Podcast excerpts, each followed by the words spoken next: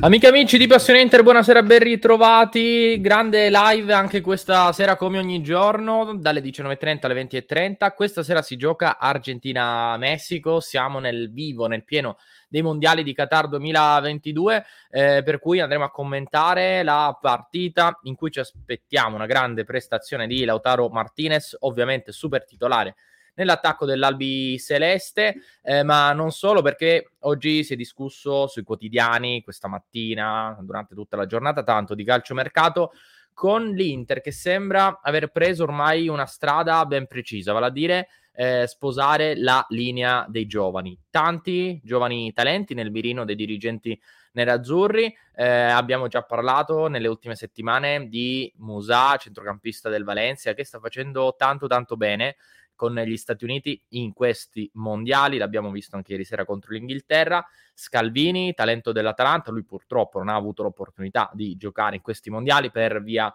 della mancata qualificazione dell'Italia, però non sono gli unici perché questa mattina eh, si è discusso anche di altri giovani in orbita nerazzurra. Eh, prima di andare a vedere le formazioni ufficiali di Argentina e Messico che sono già usciti ovviamente da una quarantina di minuti, visto che tra 20 minuti fischio di inizio in un girone sempre più appassionante alla luce dei risultati di oggi, alla luce della vittoria della Polonia per 2 a 0 sull'Arabia Saudita. Eh, prima di andare a vedere le ufficiali, passo subito in chat, eh, già da YouTube, Twitch ci arrivano i primi commenti. Ringrazio Nello eh, che ci scrive, ho seguito il servizio di Simone, l'ho trovato interessante, ho visto dei video di Males, giocatore di proprietà dell'Inter, in prestito per il secondo anno di fila al Basilea, calciatore ottimo per quel ehm, che può valere il calcio svizzero. Inserire anche Iliev, che in questo momento si trova nella squadra giovanile, nella primavera dell'Inter, mentre Males ha fatto molto bene lo scorso anno, anche quest'anno in una stagione in cui il Basilea non sta facendo granché bene, però Males lo sto seguendo niente male. Ciao Gabri, buonasera Eugenio, eh, Luciano Taresco, solamente per augurarvi buonanotte, buonasera invece a GB Interista, Sergio. Forza Argentina e forza Lautaro stasera contro il Messico sarà una bella partita da vedere. E allora andiamo a vedere le ufficiali. Partiamo con, la, con l'Argentina eh, che si schiera con questo 4-3-3 che in realtà può essere interpretato anche come una sorta di 4-2-3-1 come fatto nella scorsa partita, ad esempio la partita d'esordio poi persa contro l'Arabia Saudita, devo dire preferisco quando l'Argentina gioca col 4-3-3, col 4-2-3-1 e quella posizione intermedia del Papu Gomez non mi ha fatto impazzire, vediamo però come si schiera questa sera, perché tra i pali ovviamente è il Divu, eh, Emiliano Martinez, difesa 4 con Montiel, Otamendi, Lisandro Martinez e Marco Sacugna. Quindi già si cambia, eh, si cambia tanto in difesa perché non vediamo Molina, ma c'è Montiel al suo posto, poi Lisandro Martinez, che non è partito dal primo minuto con l'Arabia Saudita perché rientrava da un infortunio, e Acugna al posto di Tagliafico, anche se Acugna era subentrato nel secondo tempo. A centrocampo fa fuori due giocatori, Paredes e il Papu Gomez, perché giocano Rodrigo De Paul e Guido Rodriguez. Ce lo presentano con un 4-2-3-1 con McAllister al posto del Papu Gomez eh, tra i quattro giocatori offensivi. In realtà può fare anche la mezzala, lui che è trequartista, può giocare anche come esterno sinistro. Ipotizziamo un 4-2-3-1, dunque con De Paul e Guido Rodriguez davanti alla difesa, in avanti anche il Di Maria, Leo Messi e McAllister alle spalle dell'unica prima punta. Lautaro Martinez, ovviamente il toro a guidare l'attacco dell'Argentina, insieme ovviamente a Leo Messi che dovrebbe agire almeno dall'inizio alle sue spalle. Vediamo, è un modulo molto offensivo anche stavolta per l'Argentina che non può sbagliare, non può sbagliare contro il Messico. Andiamo a vedere anche la formazione del Messico per eh, la, la, recuperiamo rapidamente con il Tata Martino eh, in panchina ad affrontare, ad affrontare invece Scaloni. Eh, ha pareggiato all'esordio il Messico contro la Polonia, decisivo il rigore parato da Ochoa, che quest'oggi ovviamente parte titolare. La formazione del Messico la vado a leggere rapidamente con Ochoa tra i pali, Alvarez, Araujo, Cesar Montes, Hector Moreno, Gallardo, poi Hector Herrera, Guardado eh, a centrocampo e in avanti Chavez, Irving Lozano e Alexis Vega. Ovviamente Lozano, il Chucky è il giocatore più rappresentativo di questo Messico, eh, che ha escluso eh, curiosamente dai convocati il Cicciarito Hernandez, quest'anno è stato un po' escluso dallo spogliatoio stesso. Pareggio contro la Polonia all'esordio che ci può stare perché eh, Ochoa ha, ha, impedito, anzi ha salvato il pareggio, poteva arrivare anche una sconfitta, però non è comunque una squadra semplice da affrontare per l'Argentina, anche perché abbiamo visto che l'Argentina nel momento in cui si scompone può creare dei disastri. Buonasera Carmine Nerazzurro, peccato per Eriksen, calciatore eccezionale, oggi non ha giocato una grande partita, una Danimarca solida che ha perso 2-1 con la Francia, però secondo me oggi la Danimarca appunto ha pagato l'assenza di calciatori come Eriksen in fase offensiva, non è l'unico eh, perché difensivamente ha giocato discretamente bene, in avanti invece non mi è piaciuta la Danimarca e la Francia ha meritato la vittoria perché ha dominato la partita, doppietta poi di Kylian Mbappé. Abbiamo visto Marcos Turam, obiettivo dell'Inter, forte obiettivo dell'Inter per gennaio, che è subentrato nella ripresa al posto di uno spento Giroud. Turam non benissimo, anche se poi la Francia ha comunque vinto con lui in campo, per cui il suo contributo l'ha dato, però non mi ha fatto impazzire per quei minuti in cui l'ho visto dentro. Però ripeto, la Danimarca si è difesa veramente tanto bene.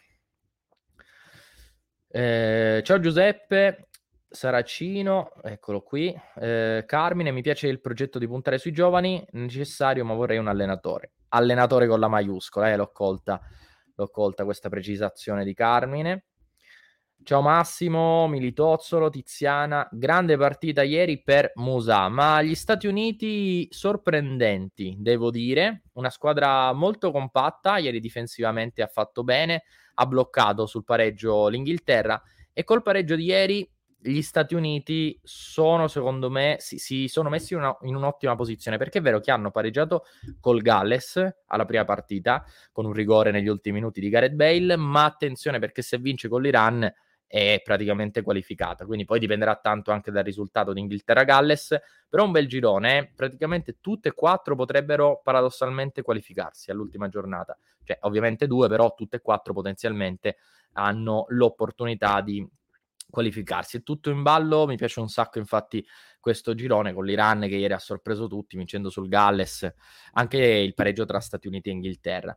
Devo dire, eh, il mondiale inizia ad accendersi, inizia quantomeno personalmente inizia a, a, prendermi un po' di più perché le prime partite non erano state super brillanti, a parte la goleada dell'Inghilterra, la goleada della Spagna. Ora stiamo vedendo qualcosa di interessante. Già dalla ge- seconda giornata si cominciano a vedere quei talenti che si stanno mettendo effettivamente in luce in questo mondiale. E occhio soprattutto agli Stati Uniti, attenzione a Yunus Musa del quale parleremo ovviamente nel corso di questa diretta, però già dalla seconda giornata in poi si cominciano a capire eh, si cominciano a vedere le nazionali un po' più solide, quelle che possono, che hanno la possibilità di arrivare un po' più, eh, più avanti all'interno della competizione, ma soprattutto a livello di talenti, eh, perché stanno emergendo proprio, proprio adesso. E poi sappiamo che sempre in queste grandi competizioni ci sono dei giocatori che sorprendono e che, e che rubano quasi la scena. Il caso eclatante è quello di Joao alle, agli europei del 2016, fece un europeo incredibile, protagonista in quella vittoria inaspettata del Portogallo agli europei, poi lo prese l'Inter e lì diventò in realtà un flop, quindi non ehm, confermò quelle che erano le grandi aspettative, anche se Joao Mario fa parte di questo Portogallo, ha fatto benissimo nell'ultima, sta facendo benissimo col Benfica in questa stagione, eh, però all'Inter non è andata per niente bene, quindi a volte possono anche ingannare queste parentesi. Bello rivedere Eriksen correre per il campo, questa è sicuramente la notizia più bella, eh, dopo un anno e mezzo in cui un anno e mezzo fa non sapevamo nemmeno se alla fine avrebbe avuto poss- la possibilità di tornare a giocare, invece adesso è tornato ormai da un anno, prima col Brighton, eh, col Brentford, anzi scusatemi, eh, ha giocato gli ultimi sei mesi, poi col Manchester United eh, è stato acquistato a costo zero scorso, la scorsa estate ed è rientrato ormai da qualche mese anche nel giro della nazionale danese. Una gran bella storia la sua, da un europeo in cui insomma ci ha fatto vivere un gran bello spavento ad un mondiale eh, in cui la Danimarca non sta facendo benissimo, questo va anche detto, eh, però è comunque bello rivederli in campo, quella è la cosa più importante. I giovani hanno bisogno di un gioco chiaro che li aiuti e il caso eclatante è un po' quello della Spagna. Sì, stasera forza Argentina, forza Lautaro, assolutamente sì. Il caso eclatante è quello della Spagna che a livello di nomi non, non è tra le prime due, tre, ma forse neanche tra le prime quattro nazionali più forti. A leggere l'attacco della Spagna ce ne sono almeno 3-4 che sulla carta sono più forti. Eh, però è la nazionale che secondo me ha giocato meglio alla prima giornata o domani gran match, domani sera alle 20, Germania-Spagna, quindi domani è un bel test per la squadra di Luis Enrique, ma a livello di gioco secondo me nessuna squadra si è avvicinata alla Spagna alla prima giornata. La Spagna però ha giocato contro una formazione nettamente inferiore il, come il Costa Rica, bisogna capire se è troppo forte la Spagna o se invece il Costa Rica è eh, una squadra che è nettamente inferiore rispetto alle altre. Però c'è tempo e lo andremo a scoprire domani perché si gioca Giappone-Costa Rica, si gioca eh, Germania-Spagna. Partita molto interessante perché la Germania rischia, in caso di risultato negativo, di rimanere fuori. E quindi già domani effettivamente aritmeticamente la Germania potrebbe essere eliminata. Se la Spagna vince va a quota 6 e il Giappone vince sulla Costa Rica, la Germania a quota 0 è già fuori. Quindi domani grandissima pressione, grandissima pressione sulla nazionale di Flick.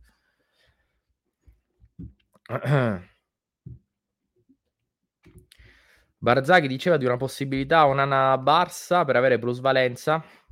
Non ci risulta.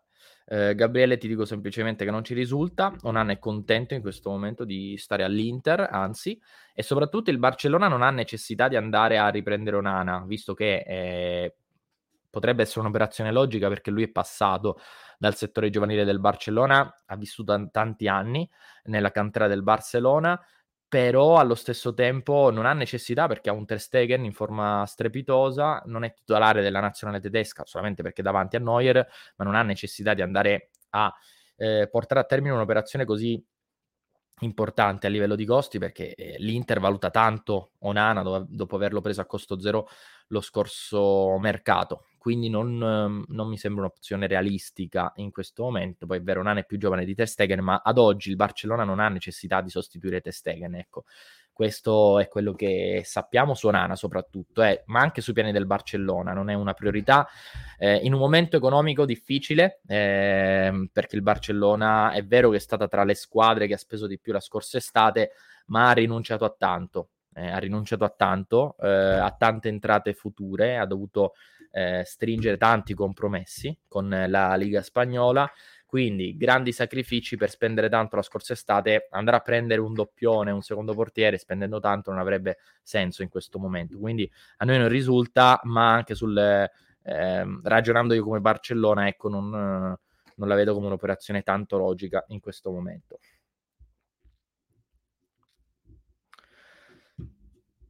A quel punto cambia tutto, però lì è un incrocio di mercato che ad oggi non, non esiste, non, per cui ovviamente sì, no, no, non mettevo in dubbio ecco, questo Gabriele, tu come tanti interisti eh, ovviamente non, no, non, vorresti che andasse via Nana, è vero perché sta facendo bene anche col Camerun, ha esordito bene in questo mondiale, però ecco ti dico quello che sappiamo noi di passione Inter, ecco, non ci risulta che il Barcellona abbia chiesto informazioni per Onana. Poi, eh, se effettivamente il Bayern Monaco prende Ter Stegen per sostituire Neuer, tutto può succedere.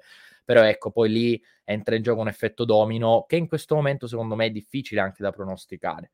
È più una fantasia di mercato, più una fantasia di mercato che una realtà, per quello che risulta a noi, e eh, ci mancherebbe altro, non vogliamo smentire nessuno, ma riportiamo ecco quello che sappiamo come sempre. 8 minuti al fischio di inizio di eh, Argentina-Messico. Seguiremo più o meno la prima mezz'ora di gioco perché andremo poi in chiusura alle 20.30.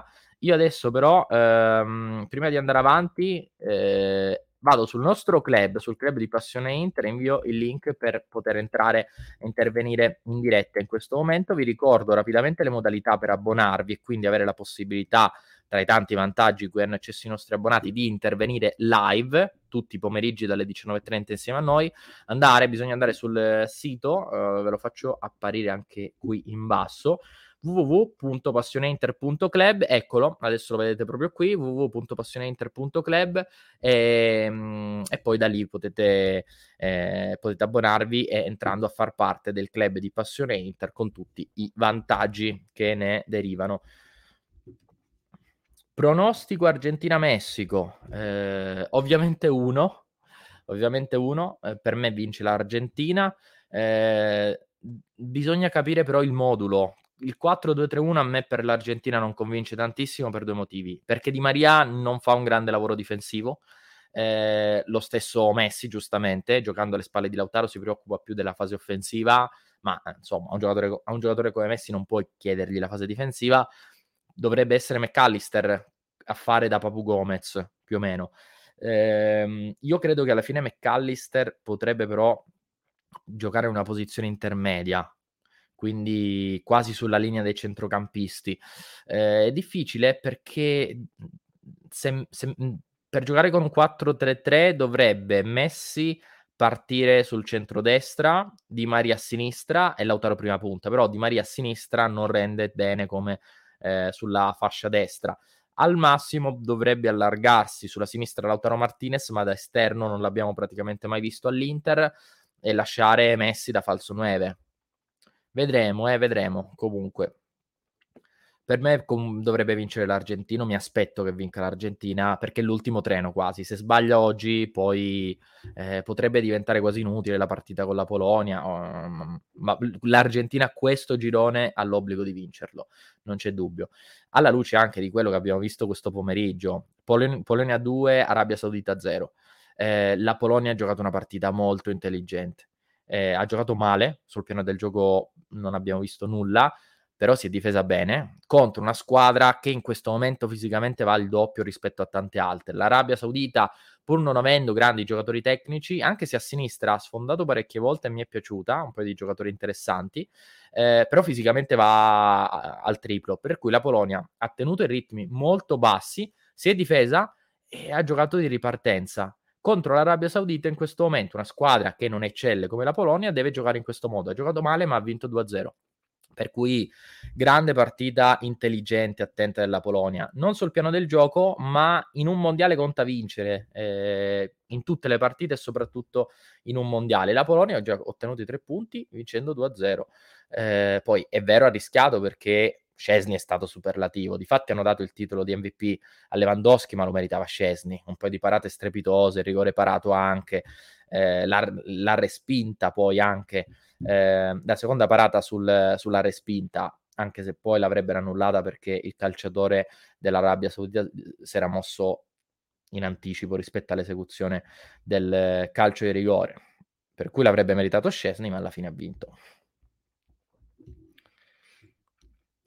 Per il Fanta Mondiale che risultati esatti consigli primo tempo e secondo tempo? Eh, lì devo dire non sono un super esperto, anche perché non lo sto facendo il Fanta Mondiale, io sono fedelissimo al Fanta in Serie A. Eh, Champions e Mondiale non mi fanno impazzire queste competizioni in cui poi le squadre, giustamente per la natura della competizione stessa, vengono eliminate. Quindi non, non sono un grande fan, pur essendo un malato di Fanta. Eh, risultati esatti Difficile. Io non mi aspetto una partita super dominata dall'Argentina, anche perché eh, inevitabilmente i pensieri di pochi giorni fa, di quella sconfitta, riaffioreranno secondo me nella testa dei giocatori dell'Argentina. Quindi non mi aspetto una partita super dominata. Uff. Prim- però l'Argentina la può sbloccare nel primo tempo. Ti dico 1-0 Argentina primo tempo e 2-1 risultato finale. Quindi 1 primo tempo, X secondo tempo sarebbe a quel punto. Eh, vedremo. 1-0 primo tempo, 2-1 risultato finale per l'Argentina, ovviamente. Anche una, comunque una partita di misura, poi alla fine magari l'Argentina vince in goleada, ma non credo sia questo il caso.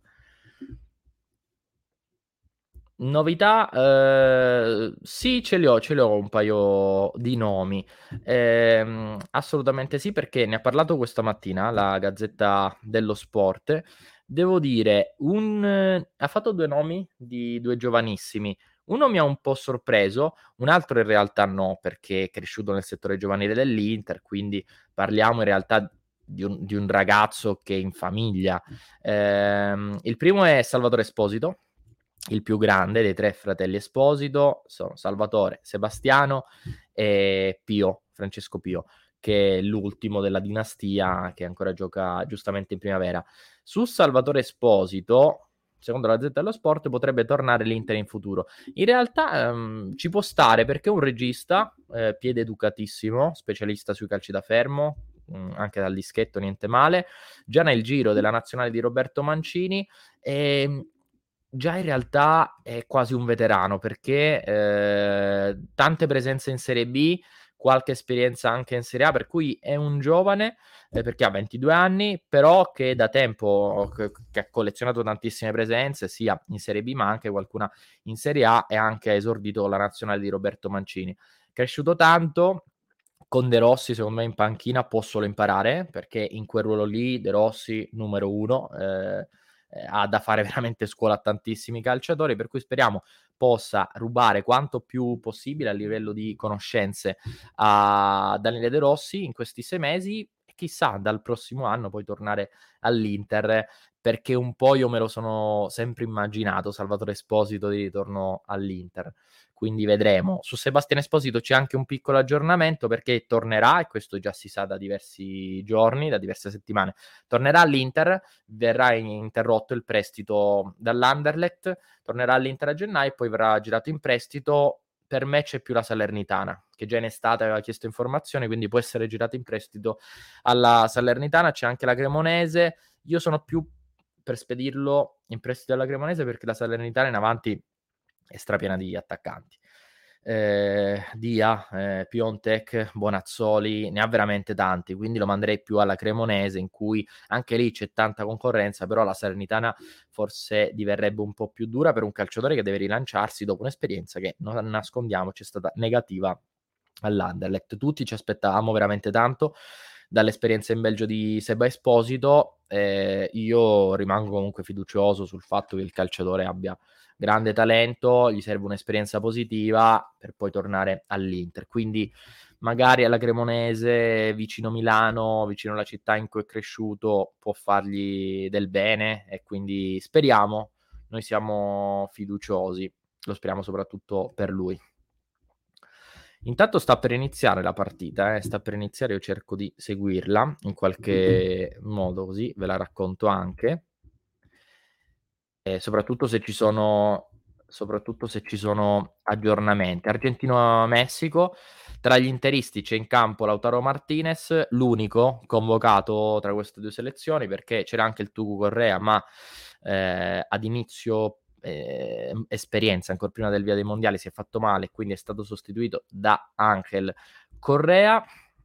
È iniziata, vedo subito inquadrato Lautaro Martinez, sono passati 40 5-45 secondi dal fischio d'inizio e dunque vedremo, vedremo se Lautaro riuscirà ad incidere come aveva cercato di fare tra l'altro alla partita d'esordio con due gol annullati per fuorigioco. Il primo tra l'altro super dubbio nonostante il fuorigioco automatico per cui la certezza quasi del 100% però quella mezza spalla in fuorigioco non ci ha convinto del tutto. Abbiamo preso Aslani in quel ruolo lì, è anche, è anche vero ehm, che dobbiamo, dobbiamo però anche specificare che Aslani è un giocatore che Inzaghi vede come regista davanti alla difesa, ma lui nasce trequartista e può fare la mezzala, dunque io credo che i due possano coesistere. Se poi Aslani si consacra come play davanti alla difesa, a quel punto sì, c'è poco spazio per entrambi. Ma Salvatore Esposito è uno di quei giovani che sempre rimane e rimarrà in orbita Inter. L'altro, che è la vera novità, eh, mi ha sorpreso in senso positivo, è Tommaso Baldanzi. Perché in senso positivo? Perché se ne è parlato poco in questo inizio di stagione, però ha fatto benissimo con l'Empoli. 19 anni, ha già due gol con la maglia dell'Empoli, due gol tra l'altro pesanti, anche molto importanti. Quindi da non sottovalutare questo ragazzo, eh. Ehm, due gol in Serie A per arrivare a lui l'Inter secondo la Gazzetta dello Sport potrebbe utilizzare la carta Satriano perché Satriano perché già è in prestito all'Empoli non sta facendo malissimo secondo me eh, deve mettere qualche gol in più dentro, però ecco, l'Empoli è soddisfatta eh, del prestito di Satriano fino a questo momento. Buonasera Giovanni. Vamos Argentina, è appena iniziata la partita e eh, la stiamo seguendo. Con Messi che è andato a contrasto, vediamo qui, e Messico in possesso. Sono appena passati i primi tre minuti di gioco. Vediamo se si realizza il mio pronostico. Ho detto 1-0 Argentina a fine primo tempo e vittoria finale dell'Argentina per 2-1 o comunque mi aspetto una vittoria di misura, eh? non più di 1-2 gol di differenza. Anche perché dall'Argentina mi aspetto un atteggiamento un po' più cauto oggi.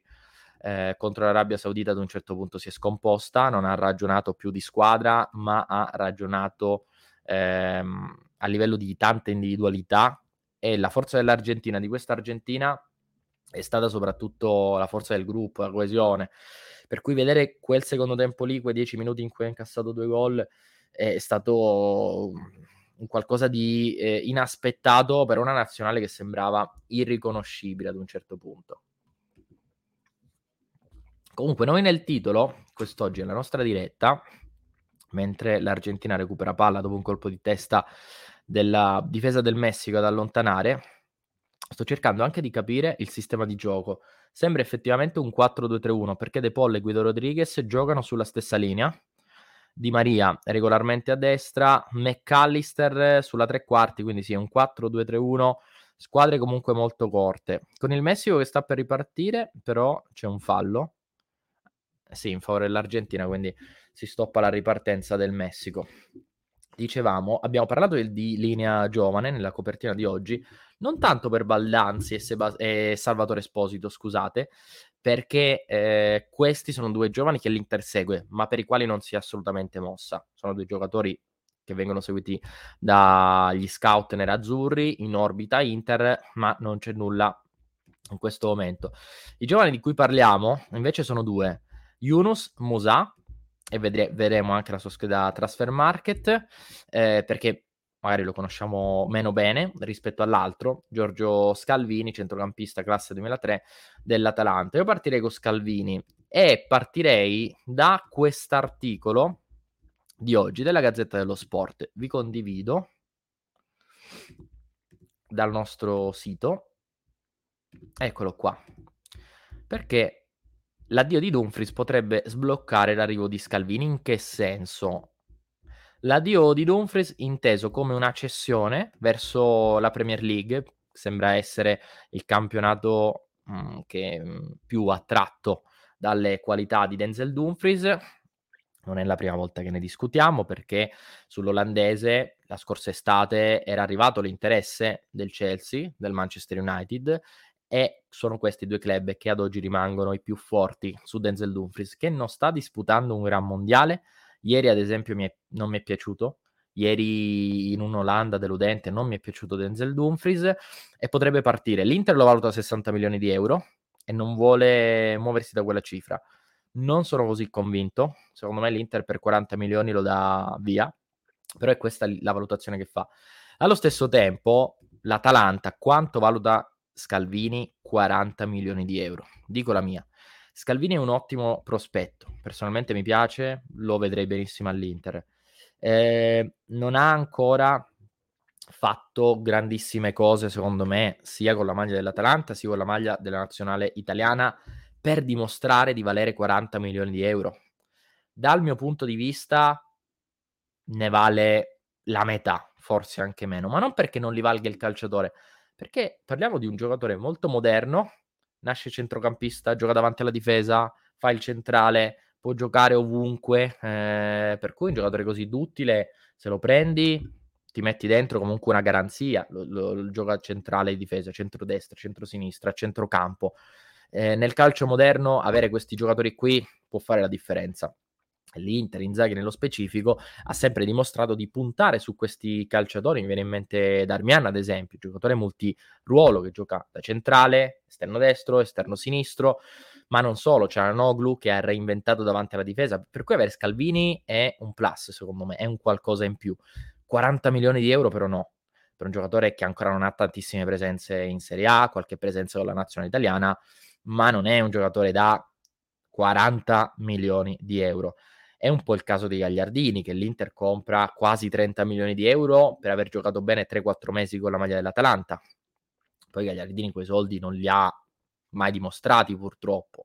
Eh, non è stato tanto fortunato anche, però a parte i primi sei mesi, i primi sei mesi di Gagliardini pensavamo di avere davanti un centrocampista veramente totale, magari non il Pogba bianco che aveva definito Gasperini, ma i primi sei mesi di Gagliardini all'Inter strepitosi. Io mi ricordo di un giocatore che dominava fisicamente, che andava anche a rete, poi non so, mentalmente è calato, per me non tecnicamente, poi è una conseguenza anche, però me- mentalmente Gagliardini è calato nella sua esperienza all'Inter.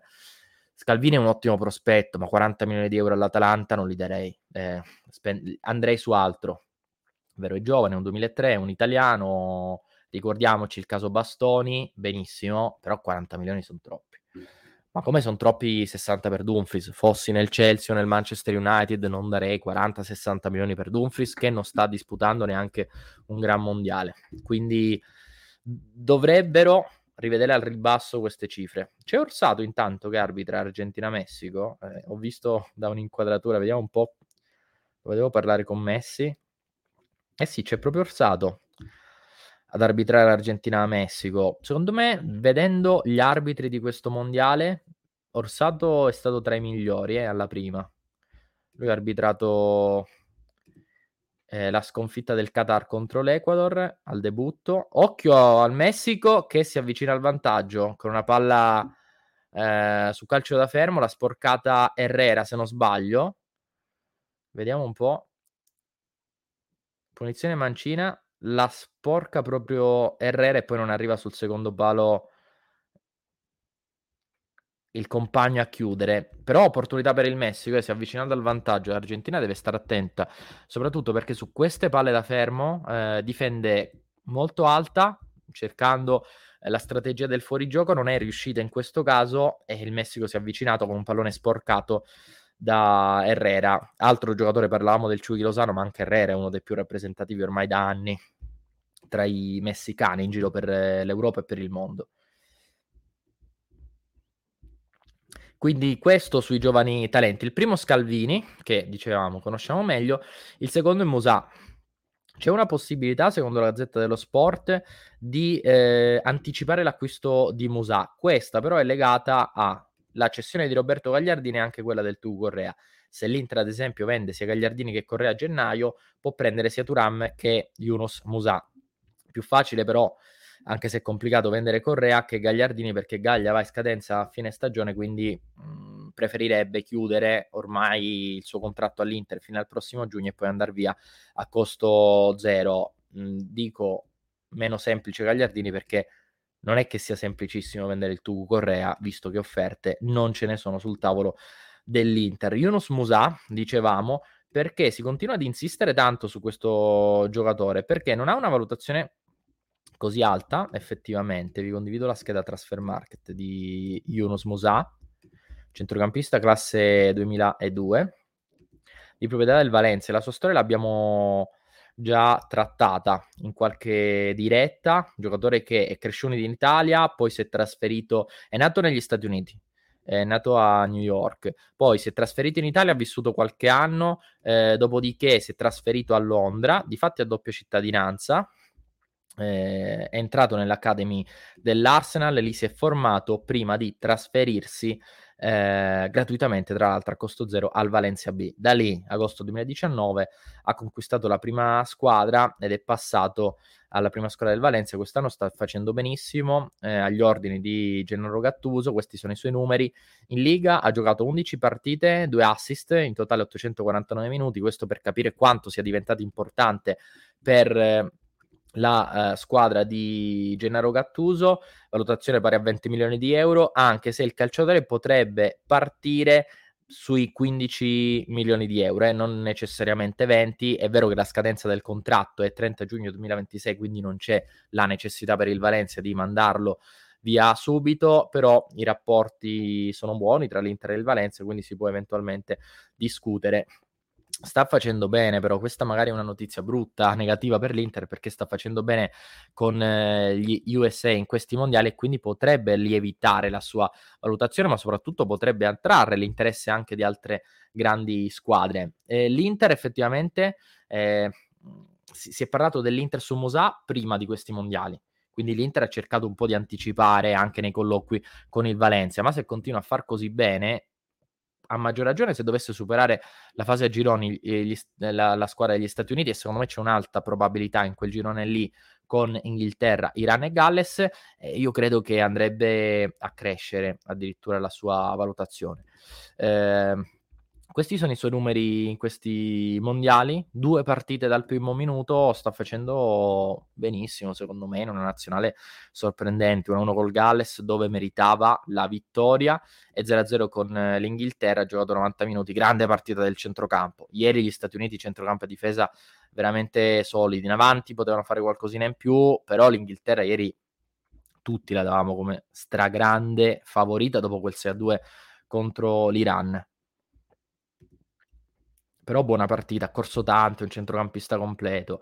Eh, quello che mi è piaciuto di meno è McKenny, Adams, ieri forse si è sdoppiata ad un certo punto, Adams, capitano degli USA, ha giocato una partita realmente, realmente strepitosa, un gran giocatore. Anche questo qui, classe 99, centrocampista Leeds United, se non sbaglio è anche capitano del Leeds, eh, ma in ogni caso ieri Adams un gigante in quel centrocampo lì. Anche Musa, ma a rubare la scena per me è stato Adams. Eh, non so che valutazione abbia, eh. non, lo, lo, conoscevo dalla Premier, non pensavo però potesse eh, essere tanto dominante. 17 milioni. Eh, Taylor Adams ha una valutazione inferiore rispetto a quella di Musa, però gli Stati Uniti stanno sfornando talenti molto interessanti. In avanti, UEA che ha segnato all'esordio, eh, poi dietro, insomma, ad est si è un po' perso come talento, anche al Milano sta facendo benissimo, però la difesa si è comportata bene, eh, Pulisic è il top player di questa nazionale insieme a McKenny sulla carta, anche se ripeto, McKenny non mi sta facendo impazzire, eh, molto meglio sia Musa che Adams. Eh, poi da Pulisic mi aspetto sempre qualcosa in più, ma ieri non era facile contro l'Inghilterra, per cui è stato quasi un successo riuscire a pareggiare contro l'Inghilterra. È passato il primo quarto d'ora di Argentina-Messico, risultato bloccato solo 0-0. Partita combattuta, come avevo previsto pochi minuti fa, e però a fare il match è il Messico. E anche qui avevo mezzo previsto no, questo atteggiamento dell'Argentina, cioè eh, vi avevo detto, secondo me l'Argentina approccerà la partita un po' con il pensiero di quanto successo pochi giorni fa contro l'Arabia Saudita. Mi aspetto un'Argentina quantomeno nei primi minuti un po' timorosa, un po' spaventata, è quello che sto vedendo perché si sta giocando più nella metà campo dell'Argentina che in quella del Messico. Eh, la nota positiva di questi primi minuti è che comunque l'Argentina si sta difendendo dagli attacchi di un Messico che sembra invece più in giornata, però si deve sbloccare se l'Argentina non prende gol e riesce a sbloccare il match, a quel punto secondo me si sblocca anche mentalmente. Li sto vedendo un po' bloccati anche a far gioco. Per ora, ad esempio, si è abbassato Messi sulla linea dei difensori centrali a prendere palla. Eh, ora l'azione si sviluppa sulla sinistra con McAllister che cerca la giocata. Anche questo è gran bel talento del Brighton. Da anni in premio sta facendo bene. Messi che riceve sulla tre quarti, lo scarico per De Paul e poi l'arbitro in mezzo. Potevo uscire a destra qui l'Argentina se un po' fissata, si è chiusa invece sulla sinistra e quindi il pallone verrà rimesso in gioco dall'arbitro e verrà riconsegnato all'Argentina che era in possesso del pallone. Nel caso Orsato eh, era, si era piantato Orsato immobile e gli era messa proprio lì eh, De Polle, ora Argentina che ha ripreso a giocare. L'Argentina deve avere più coraggio all'Argentina serve un po' un episodio. Eh, sto cercando di leggere un po' la partita di Lautaro, poco coinvolto fino a questo momento. Eh, non è facile, soprattutto perché eh, qui tocca intanto un buon pallone, lo stop, e poi va a commettere fallo, anche se non poteva evitarlo secondo me qui, eh, perché è andato a scontrarsi contro l'avversario. E ora bel siparietto tra Lautaro e Orsato eh, i due, evidentemente gli, av- gli, avrà detto qualcosa in italiano, secondo me, Lautaro. Qui ha stoppato, poi Eh, ma non so quanto, quanto era fallo in realtà, eh, perché Lautaro si ferma, gli arriva addosso il giocatore del Messico, guardato, che ancora prima di andare a contrasto si mette le mani sul volto e finisce giù. Però si era frenato qui Lautaro, secondo me non era fallo. Per cui giuste le proteste di Lautaro. Niente di eclatante, eh, ripeto, qua- ha quasi scherzato con Orsato, gli avrà detto qualcosa in italiano, però qui secondo me non era fallo, anche perché non, non, poteva frenarsi, aveva toccato quel pallone in netto anticipo rispetto all'intervento del giocatore del Messi. È stato bravo l'avversario a, a, a, a buttarsi giù, a fingere insomma un contrasto più duro di quanto in realtà non sia stato, ma secondo me paradossalmente poteva essere fallo in favore dell'Argentina e dalla tre quarti poteva nascere anche qualcosa di interessante. Messico è pericoloso gli ha detto che Pianic andava espulso. C'era Lautaro in quella partita già. In panchina c'era Spalletti sicuramente. Stiamo parlando del 2018. Eh... No, non c'era Lautaro ancora. Non c'era Lautaro perché è arrivato nell'estate del 2018. Quindi Lautaro non l'ha vissuta quella partita lì. Non l'ha vissuta. Ancora era un giocatore del Racing. Lozano è davvero forte, di proprietà del Napoli. Che partita difficile sarà il 4 gennaio. È ancora presto per pensare a quella partita, però sì. E eh, Lozano è forte, su quello non ci sono dubbi. Ma la cosa paradossale è che non è un titolarissimo del Napoli. Il Napoli ha talmente tante alternative lì davanti. Nelle ultime partite ha giocato lui al, dal, dal, primo minuto. Però nella prima parte di stagione era Politano il titolare. Che Politano al Napoli, anche lui, gran bel giocatore, sta facendo bene, funzionale soprattutto. Eh, questo ci fa capire anche la varietà della rosa della formazione di Luciano, di Luciano Spalletti. Comunque su Musa, eh, anche in questo caso, per anticipare l'acquisto, l'Inter dovrebbe appunto sperare nella cessione di eh, Roberto Gagliardini, anche per un discorso numerico e anche su quella del tuo Correa, in questo caso invece più per un discorso economico. Non parliamo solamente di calciatori in entrata, ma anche in uscita. Su Dumfries c'è poco da dire in realtà. Eh, adesso vediamo cosa fa nell'ultimo match con la sua Olanda. Ehm, però non, ha, non, sta disputando un gran mondiale. Se era stato forse il giocatore rivelazione dell'Olanda negli europei della scorsa estate, tra l'altro europei che hanno poi convinto l'Inter ad investire 12 milioni e mezzo per eh, Dumfries. In questi mondiali non si sta ripetendo, sinceramente non capisco perché. lo vedo tanto bloccato. Sto vedendo lo stesso Dumfries che ho visto all'Inter nei primi mesi di questa stagione. Pensavo che le prestazioni al di sotto delle aspettative con l'Inter fossero eh, dettate, influenzate dal pensiero dei mondiali, ma siamo arrivati ai mondiali e Dumfries comunque eh, ha quasi gli stessi numeri, punta poco l'avversario, cerca lo scarico facile, non sfrutta quella predominanza fisica che lo contraddistingue. Ovviamente potrebbe fare a livello fisico di più in Italia che ai mondiali dove ta- ci sono tante squadre fisiche, quindi diventa un po' più complicato. Però non lo, non lo, stiamo vedendo, poca presenza in fase offensiva. Ha giocato discretamente bene nella prima partita, ma anche lì poteva fare di più. Ieri invece insufficiente, secondo me, la partita di Denzel Dumfries. Io lo butto sempre un occhio all'Argentina, eh, perché siamo entrati nel minuto 22, risultato ancora bloccato sullo 0-0. Non grandissime occasioni, eh, devo dire. Non grandissime occasioni, però la partita, la partita è, ancora, è ancora lunga, per cui vediamo se succede qualcosa da qui in avanti. Ripeto, Lautaro, eh, qui c'è un brutto fallo e cartellino giallo intanto. Brutto fallo ai danni, spero non di Lautaro Martinez. Non credo Lautaro perché lo vedo, lo vedo in piedi. Però l'Argentina che quantomeno... Araujo intanto è il giocatore ammonito per il Messico. Un brutto fallo, eh? Rivediamolo. È brutta entrata, ha rischiato il rosso, fallo su Acugna. E questo è a martello, secondo me la rivedono, eh? Rischia l'espulsione qui Araujo perché entra a martello e scivolata un brutto fallo, un brutto fallo. Secondo me dovrebbero rivederlo in sala VAR. Acugna è ancora stesa, steso a terra, ma è stato brutto le... perché non si è frenato poi nella scivolata. È andato a prenderlo all'altezza della caviglia più o meno. È qui da capire se interviene il VAR. Per me ci sono gli estremi per intervenire, però sta riprendendo il gioco, mi sa.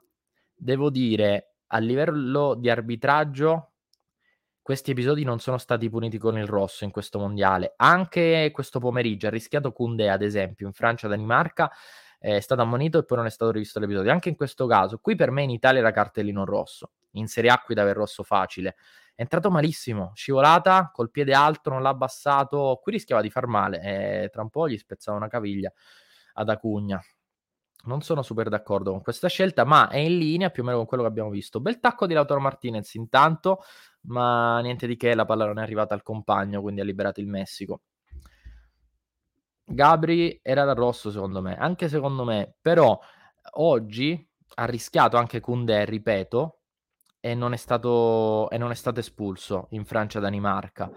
Quindi ci può stare ecco, che non sia stato rivisto. Mm, però se avesse, dato, da, se avesse dato rosso in presa diretta Orsato, secondo me nulla da dire perché l'intervento era davvero brutto e rischiava di far male ad Acugna.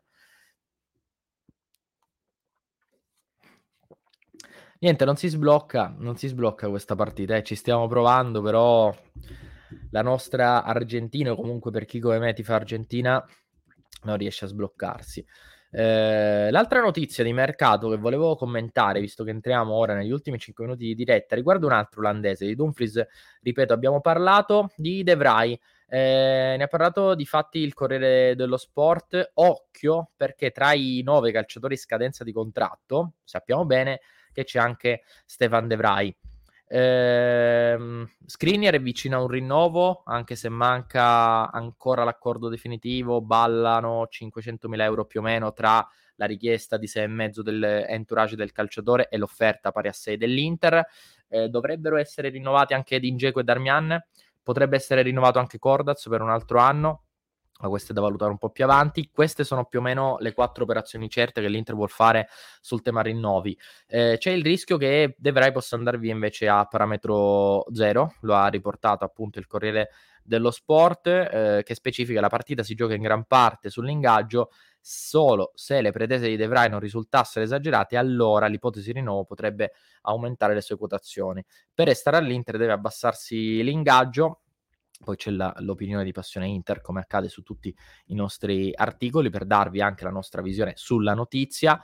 Eh, per me dovrebbe ridursi l'ingaggio per rimanere sotto i 4,5. Sotto i 4,5 l'Inter può pensare, quindi un ingaggio da 3,5-4, può pensare di rinnovare Stefan De Vrij. Non credo, ad esempio, che l'Inter lo voglia rinnovare a 5 milioni, eh, ma sotto i 4,5 l'Inter un pensiero non lo può fare, secondo me è un buon prezzo un rinnovo a 4, 3,5-4 milioni di euro, ma dipenderà tutto da De Vrij che eh, ha sempre grandi estimatori in Premier League eh, che hanno una disponibilità economica diversa dall'Inter, per cui se chiede 4,5-5 l'Inter non è disposta a riconoscerglieli. Eh, in Premier League credo che le squadre pronte ad offrirgli anche 5,5-6 ci siano, non si facciano tutti questi problemi. Quindi io lo vedo più fuori che dentro De Vrij ad oggi, anche perché non ci sono stati grandi incontri con il suo entourage per rinnovare. Lui è passato nella scuderia di Federico Pastorello questo può essere in realtà letto come un segnale positivo, visti gli ottimi rapporti tra Pastorello e l'Inter degli ultimi anni, ma è una semplice interpretazione, eh? bisognerà capire se poi effettivamente rinnoverà o meno. Ehm, meglio investire quella cifra di ingaggio su un difensore giovane. Sì, ci può stare Marco, anche perché l'Inter sta sta guardando diversi profili anche per la difesa. Scalvini è uno di questi, anche se Scalvini eh, incasellarlo in una sola posizione è, è, quasi difficile. È quasi difficile. Lui che realmente può, può svolgere tante, tanti ruoli, può giocare in tante posizioni. Eh, seguiamo qualche altro minuto di Argentina-Messico con l'Argentina che è in possesso. Se poi avete comunque altre domande di mercato, però insomma non ci sono altri aggiornamenti rispetto a quelli che abbiamo già dato nel corso di questa live, io direi di concludere questi ultimi due minuti seguendo l'Argentina di Lautaro Martinez, perché gli occhi di tutto il mondo sono riposti in questa partita, le speranze dei tifosi argentini e di tanti italiani anche sull'Albiceleste. Argentina che al minuto 28 sta cercando di riportarsi, di portarsi avanti con Acugna dalla sinistra che mette un buon pallone in mezzo. La palla non è uscita, Lautaro Martinez di testa pallone però che finisce fuori, anzi era Messi, mi sa che arrivava da lontano. Il pallone non era uscito effettivamente, nonostante le proteste. E poi c'è questo colpo di testa, però veramente alto, era anche disturbato. Qui buona giocata di Acugna. Ah, forse c'era fallo di Acugna, sì, questo era fallo. Gli finisce coi tacchetti sulla gamba. Lautaro non poteva arrivarci, ci ha provato Leo Messi in uno stacco molto simile a quello con cui, eh, qui era brutto il fallo di Acugna, però involontario perché era in possesso. Lo stacco di Messi mi ha ricordato tanto il gol che segnò nella finale di Roma eh, contro il Manchester, eh, quasi in terzo tempo quel gol lì di testa, però qui eh, le misure completamente diverse, quindi niente. Proteste per il Messico, da parte del Messico che voleva una sanzione disciplinare nei confronti di Acugna, ma per me qui non era neanche da ammonizione perché è quasi scivolato, gli è finito coi tacchetti, coi tacchetti sopra, sopra la, ga- sopra la, gamba, ma del tutto involontario. Mentre quel fallo di Arauco prima, secondo me, poteva essere punito con il cartellino rosso, inquadrato il Tata Martino che abbiamo visto in Europa sulla panchina del Barcellona. È interessante questa sua esperienza anche come selezionatore del Messico. Siamo alla mezz'ora del match tra Argentina e Messico, ancora non si sblocca, ma avevamo previsto una partita così equilibrata, bloccata, con l'Argentina che non si sbilancia, eh, Argentina che evidentemente ha imparato dagli errori commessi contro l'Arabia Saudita, però un po' sterile in fase offensiva. E quando hai tutta quella qualità eh, davanti come, con giocatori come Messi, eh, Di Maria, Lautaro Martinez, ti aspetti sempre qualcosa in più. Con l'Arabia Saudita, in realtà, nel primo tempo l'Argentina aveva anche fatto una buona partita, creando tante occasioni, tre gol annullati, due di Lautaro Martinez, uno di Messi, uno realizzato con Messi dal dischetto. Qui gli serve l'episodio, una palla da fermo, anche se l'Argentina non ha grandissimi eh, saltatori, un, una punizione, un, episodio in area di rigore, un tiro dal dischetto, insomma. L'impressione è che debba quasi essere aiutata dal fato quest'oggi l'Argentina eh, per uscire da un blocco mentale che sembra ancora evidente in questa prima mezz'ora che sta per eh, scoccare. Con De Polli in possesso, pressato, torna dietro, poche idee, poche idee da parte dell'Argentina e quindi match incas- incastrato sullo 0-0. Di Maria adesso ha provato anche a cambiare fascia, lo vediamo pure a sinistra, però insomma non c'è spazio, il Messico si difende anche bene, si difende bene, non concede tantissimo, quindi l'Argentina prova con un lancio lungo, però insomma si spegne in rimessa laterale e si spegne qui anche la nostra live. Eh, vedremo, vedremo come si chiuderà questo primo tempo, poi c'è tutta la ripresa e l'Argentina ha l'obbligo, ripeto, di vincere, altrimenti si mette male per la squadra di Lionel Scaloni. Eh, io vi ringrazio per essere stati con noi anche in questo sabato sera. Ovviamente domani ci siamo in diretta live, puntuali dalle 19.30 alle 20.30 insieme a voi per parlare tanto, tantissimo di mondiali con un calendario ricco. Domani tantissime partite, per cui live seguiremo la prima mezz'ora di eh, Germania-Spagna, una delle partite più belle, forse forse la più bella in assoluto, la più attesa, aspettata di questa fase a gironi.